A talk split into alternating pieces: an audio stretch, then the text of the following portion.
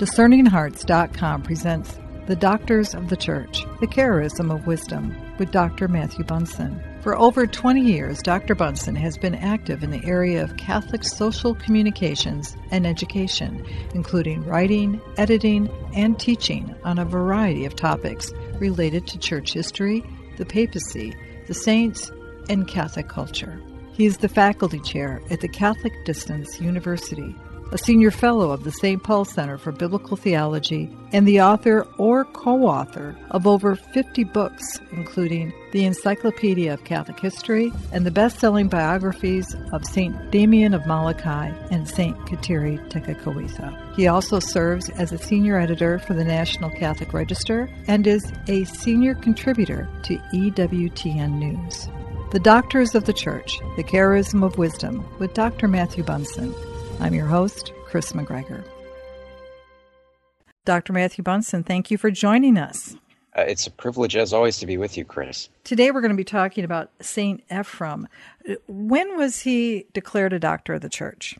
Yeah, he was, uh, interestingly enough, he was, he was declared a doctor of the church in 1920 by Pope Benedict XV. And that's significant because under Pope uh, Benedict XV, there was a genuine effort part of the church's wider growing appreciation of the Eastern churches and the first great efforts in the 20th century at ecumenical outreach to try to bring the Orthodox churches uh, back to communion, uh, but also to celebrate the rich spiritual and ecclesiastical legacy of the Eastern churches in general, especially the Eastern Catholic churches. So we see in uh, St. Ephrem the Syrian uh, not just a brilliant doctor of the church, but uh, the only Syrian doctor of the church, and also a, a figure of intense gifts and humility, and, and a fine representative of Eastern Christianity. Once again, we have one of those who might be considered a father of the church as well because of the time period in which he lived. Well, we know, for example, that uh, uh, when he grew up in the, the city of Nisibis, uh, in what was then Syria and what is now modern Turkey, uh, we know that he lived from about 306 to 373. One of the influences on his life uh, was James, the bishop of Nisibis, who died around 338. And James, the, the bishop there, uh, is counted among the participants of the Council of Nicaea.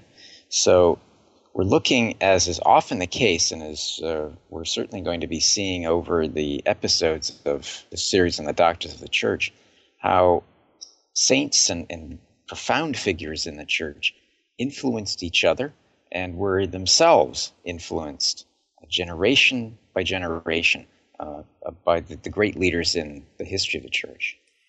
What makes this particular person so exceptional then as far as a doctor of the church, given the fact that we really don't have a tremendous amount of writings by him? Yeah, uh, well, this is uh, the value of uh, why the popes stress uh, and, in fact, uh, uh, are bound to explain to the church why someone is named a doctor of the church. And it's wonderful that two popes Benedict, uh, Pope Benedict XV in 1920, and then Pope Benedict XVI uh, in 2007, both uh, taught very publicly about St. Ephrem. And in his encyclical uh, in 1920, uh, Pope Benedict XV sort of lays out his argument as to why uh, St. Ephrem should be included among the doctors of the church and it's it's a, a, wonderful document. I would encourage everyone to you can find it readily online if you just type in, for example, Pope Benedict XV and Ephraim. What he's pointing out is that you have this multifaceted figure uh, who put all of his talents uh, to the service of the church as a teacher, as a preacher, as a demonstration of humility, but also as a hymnographer. Uh, he was so accomplished in uh, many of the different arts, but in particular hymn writing, Christian music, and poetry, that he became known as the harp of the Holy Spirit. And for that alone, uh, he's honored as a doctor of the church because it is estimated that in his lifetime he wrote perhaps as many as 3 million lines of poetry, as well as 400 hymns.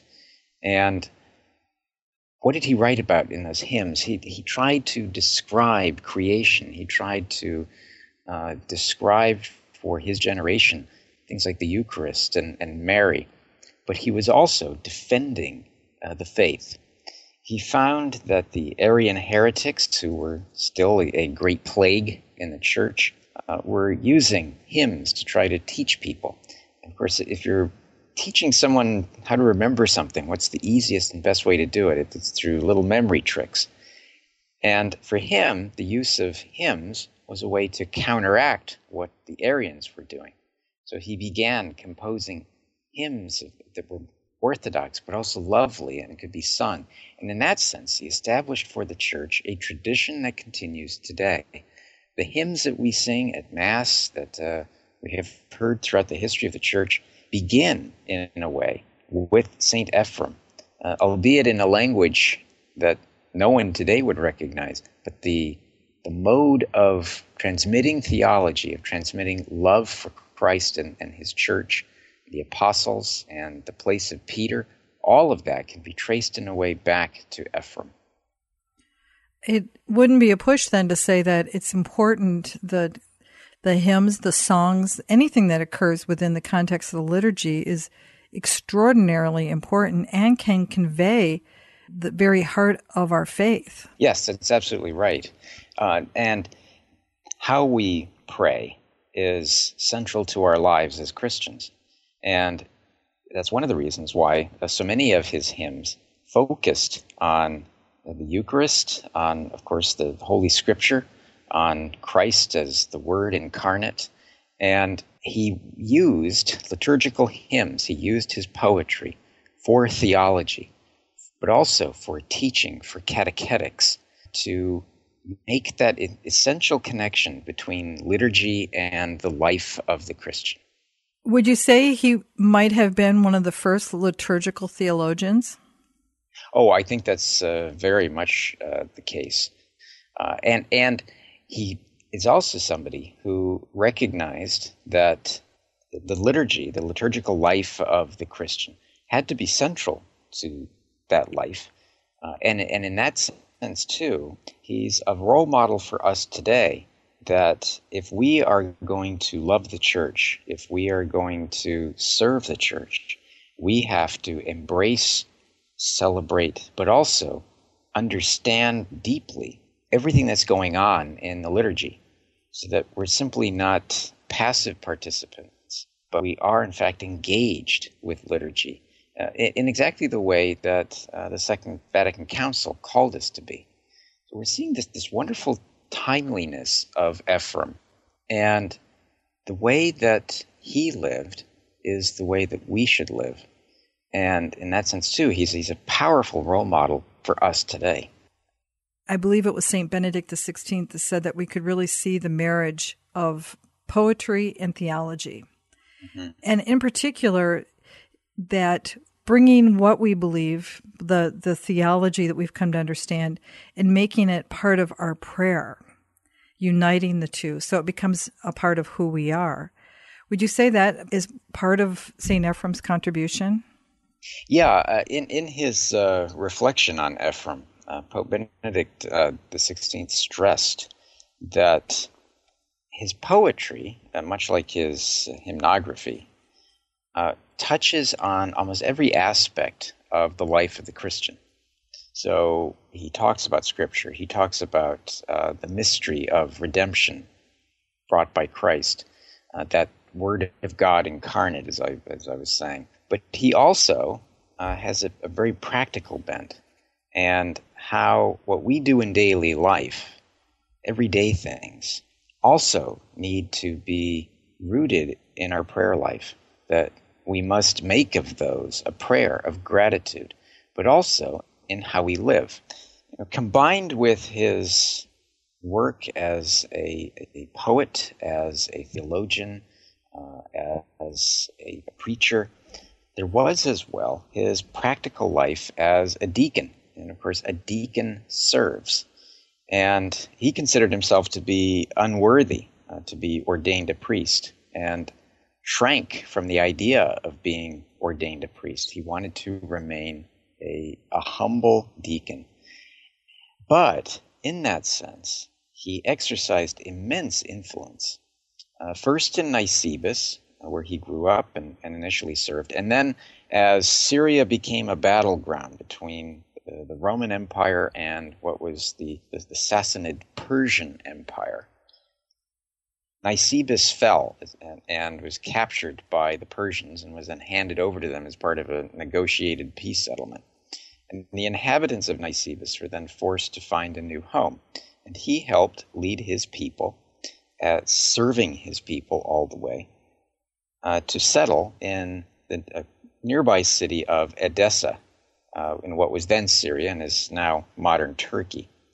And I, I mention all of this because he was a figure in Nisibis, but then also in Edessa, uh, who was known as a saint he influenced people in how to live their lives, and he was a guide to them. It is said, for example, that in the midst of a famine, uh, he left his place of refuge. He, he, stayed away from the city because he wanted to live his life in prayer and contemplation and, and writing his hymns.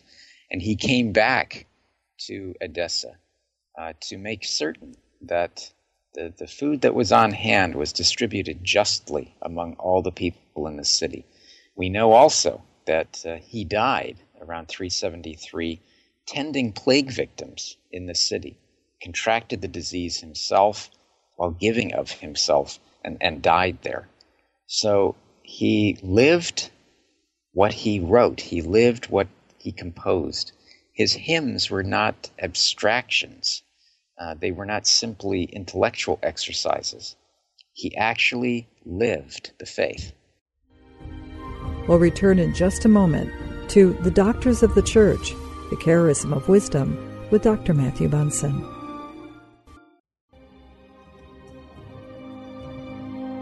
Did you know that Discerning Hearts has a free app in which you can find all your favorite Discerning Hearts programming?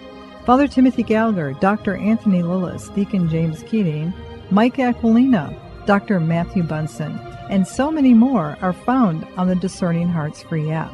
Did you also know that you can stream Discerning Hearts programming on numerous streaming platforms such as Apple Podcasts, Google Play, iHeartRadio, Pandora, Spotify, Stitcher, TuneIn, and so many more? And did you know that Discerning Hearts also has the YouTube page? Be sure to check out all these different places where you can find Discerning Hearts.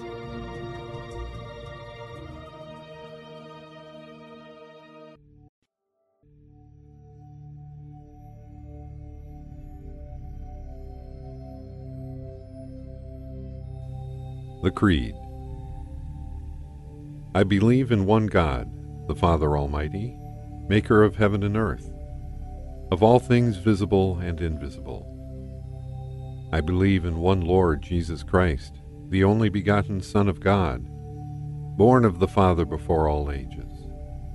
God from God, light from light, true God from true God, begotten, not made, consubstantial with the Father. Through him all things were made. For us men and for our salvation he came down from heaven and by the Holy Spirit was incarnate of the Virgin Mary and became man. For our sake he was crucified under Pontius Pilate, he suffered death and was buried, and rose again on the third day in accordance with the Scriptures.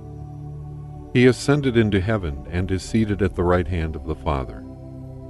He will come again in glory to judge the living and the dead, and his kingdom will have no end. I believe in the Holy Spirit, the Lord, the giver of life, who proceeds from the Father and the Son, who with the Father and the Son is adored and glorified, who has spoken through the prophets. I believe in one, holy, Catholic, and Apostolic Church. I confess one baptism for the forgiveness of sins, and I look forward to the resurrection of the dead and the life of the world to come. Amen.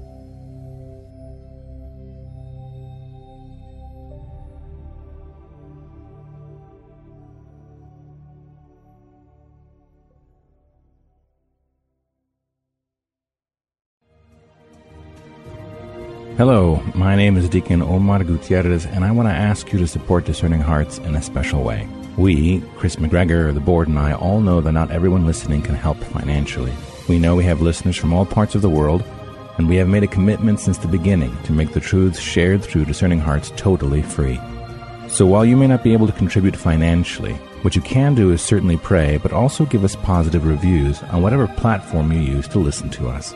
If it's iTunes, Android, Stitcher, or Spotify, however it is that you get these podcasts, or if you're on YouTube and you like our videos, please give us a good rating and write a review. The more good ratings and reviews we get, the higher our profile and the more listeners will discover us, listeners who may have the means to contribute in the future. Please consider rating us and writing a positive review today.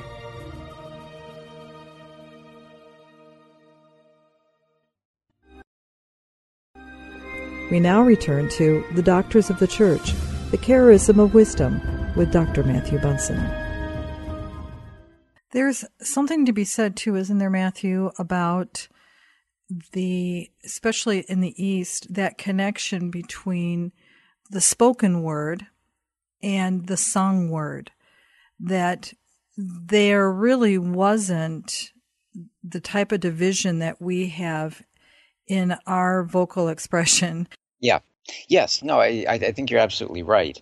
Anyone had the privilege, for example, especially if, if you belong to the Latin rite, uh, of attending the Divine Liturgy, you can see the immense power and beauty and even majesty of the way they continue to integrate uh, hymns, the, the chant, and other things. Matthew, can you talk to us about some of the standout teachings that St. Ephrem has been able to communicate to not only his community, but it has still relevance today. Right. Well, as uh, uh, as is clear, this is somebody who is really multifaceted. He was a poet, a teacher. Uh, he was an apologist for the faith. He defended the faith. Uh, Pope Benedict XVI, in, in his teachings on him, and this is this is notable. He stresses, that, for example, that the there are four areas of work uh, on the part of St. Ephrem. Uh, he said that he has written polemical works and biblical commentaries, uh, in other words, uh, prose works. He has written and composed in poetry. We also know that uh, he wrote homilies. And, then, of course, uh, his, as, as, Pope Benedict points out, his most abundant area was in hymns. And in that sense, uh, he again took all of his gifts, he left nothing behind.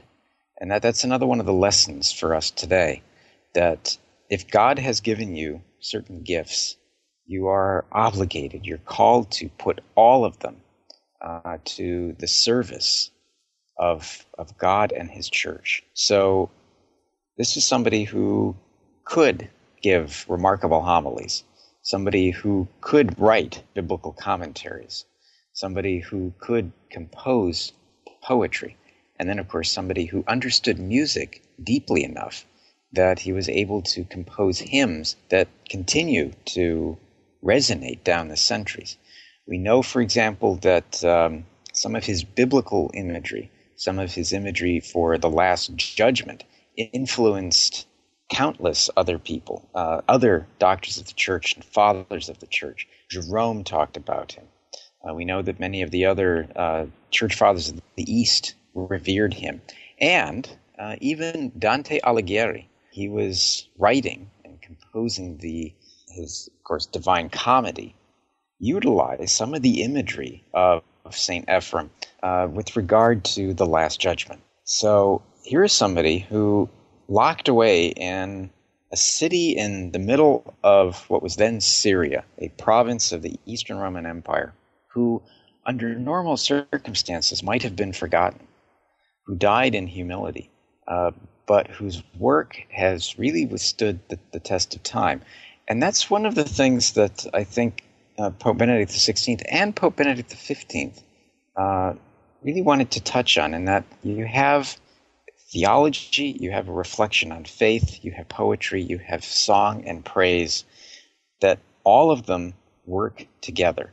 And, and as Pope Benedict XVI said, It is in the liturgical character of his work that the divine truth that he taught really emerges most strongly. And all of it aimed at explaining the divine, explaining the search for God, and illuminating our way to find him. It it is said that he was the harp of the Holy Spirit. Yes. And when you really reflect on that legacy that has been able to be transmitted down all these generations, what can we learn from in today's liturgical setting, Matthew, for those who participate in uh, either writing hymnody or those who need to uh, be able to help the community uh, lift up their voices in that shared hymnody. That it seems to be something that we've kind of struggled with over the last yeah. couple decades. Yeah, I think that's really a, it's a that's a great question. What do we hear today about uh, a lot of hymns? The, the, first is that they're not especially well composed. Uh, that we've also at various times, those of us of a certain age have, have suffered through calamitous hymns and songs during Mass and, and, and liturgies. Mm-hmm. But one of the other things that we often hear complained about in terms of, of hymns is that they're not very rich theologically, that the lyrics are uh, uninteresting or uninspired. In Ephrem, we have a model for two things. First, that the hymns that we compose, the hymns that we use to proclaim at, at, in the liturgy itself, need to be beautiful. There's much to be said for beauty in the life of the church, and especially in the life of, of the church's liturgy. The other is that the content of a hymn, the content of a song, must be rich, it, it must be theologically precise, uh, but it also must be worthy of its subject. And the subject, of course, is it is God, it is our Lord, it is the Eucharist, it is the Blessed Mother. What we compose has to be equal uh, to what we believe and what we're proclaiming. And in that sense, then, uh, Ephrem really had that didactic quality he had a catechetical quality, and he had a very deep theological quality in all of his hymns. And anyone who is picking hymns for a Mass shouldn't necessarily just look exclusively as, at the question of, does this sound nice? But actually take the time to read the lyrics of the great hymns. I, I think, for example, of the hymns that Thomas Aquinas uh, composed. Mm-hmm read the lyrics because in there, just as we could in Ephrem's time, we can teach and learn so much about the faith and we can deepen our faith and our love for the church. There is a, a difference, isn't there, between that praise song, which speaks to the hearts of so many. It makes there's such an ease in lifting up and saying thank you ultimately to the Father in heaven for his great mercy and the gift of his Son and the Holy Spirit. But there is something to be said also about those things that will take us deeper into a, an awareness of the depths of God. And yes. we don't have very yes. many of those really as standouts these days. No, and, and, and that's it precisely.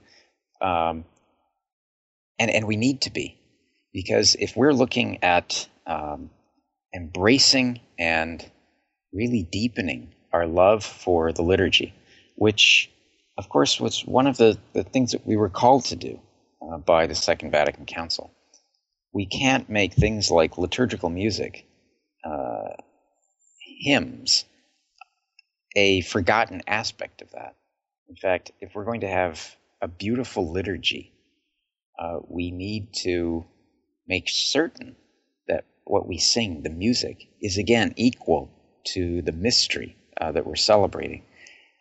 But I, I, I also want to stress again uh, in Ephrem's time, as, as it is very much today, we live in an age in which we need to teach, we need to catechize, everything that we do as, as Christians has to have a, a proclaim, a proclamation aspect to it.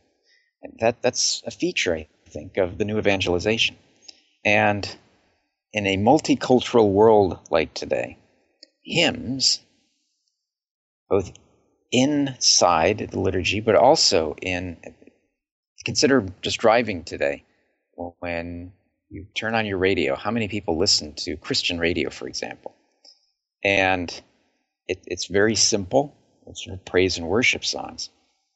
Mm-hmm. We have a chance by cultivating beautiful music, beautiful hymns.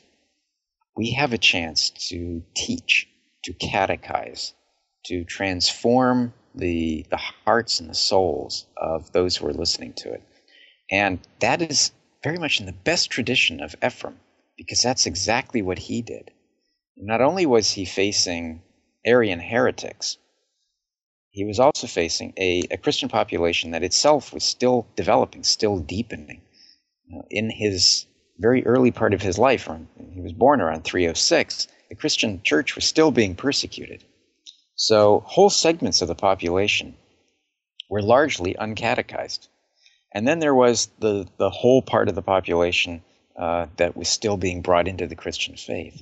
So his hymns, his poetry, were gateways for men and women in Syria and now generations beyond to have that first encounter with the faith, that first encounter with Christ.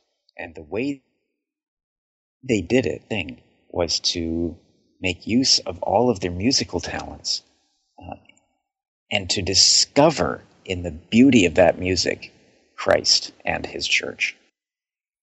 Well, then I would say we need to be praying to St. Ephraim to lift up those people, those who have that catechetical understanding, but also that great gift of poetry and song, and to be able to bring that forward in this new evangelization.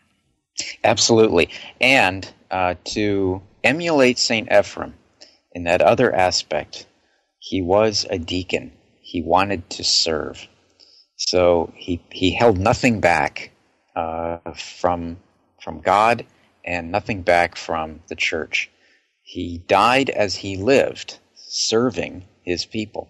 He died caring for plague victims. Uh, he helped lead his people out of the disaster of their city falling, the city of Nisibis, leading them to Edessa. So we put all of our gifts at the disposal of God, and then we go even further and we give our life to the service of God and his people. And, and when we do that, uh, we are really being worthy servants of God. Beautiful. Thank you so much, Dr. Matthew Bunson. It's a privilege to be with you, and I look forward to our next episode. You've been listening to The Doctors of the Church, The Charism of Wisdom with Dr. Matthew Bunson. To hear and or to download this conversation along with hundreds of other spiritual formation programs, visit discerninghearts.com or you can find it in the free Discerning Hearts app. This has been a production of Discerning Hearts. I'm your host, Chris McGregor. We hope that if this program has been helpful for you, that you will first pray for our mission, which is to offer authentic and rock solid spiritual formation freely to souls around the world. And if you feel us worthy, consider a charitable donation which is fully tax deductible to help support our efforts. But most of all, we hope that you will tell a friend about discerninghearts.com and join us next time for The Doctors of the Church, the Charism of Wisdom with Dr. Matthew Bunson.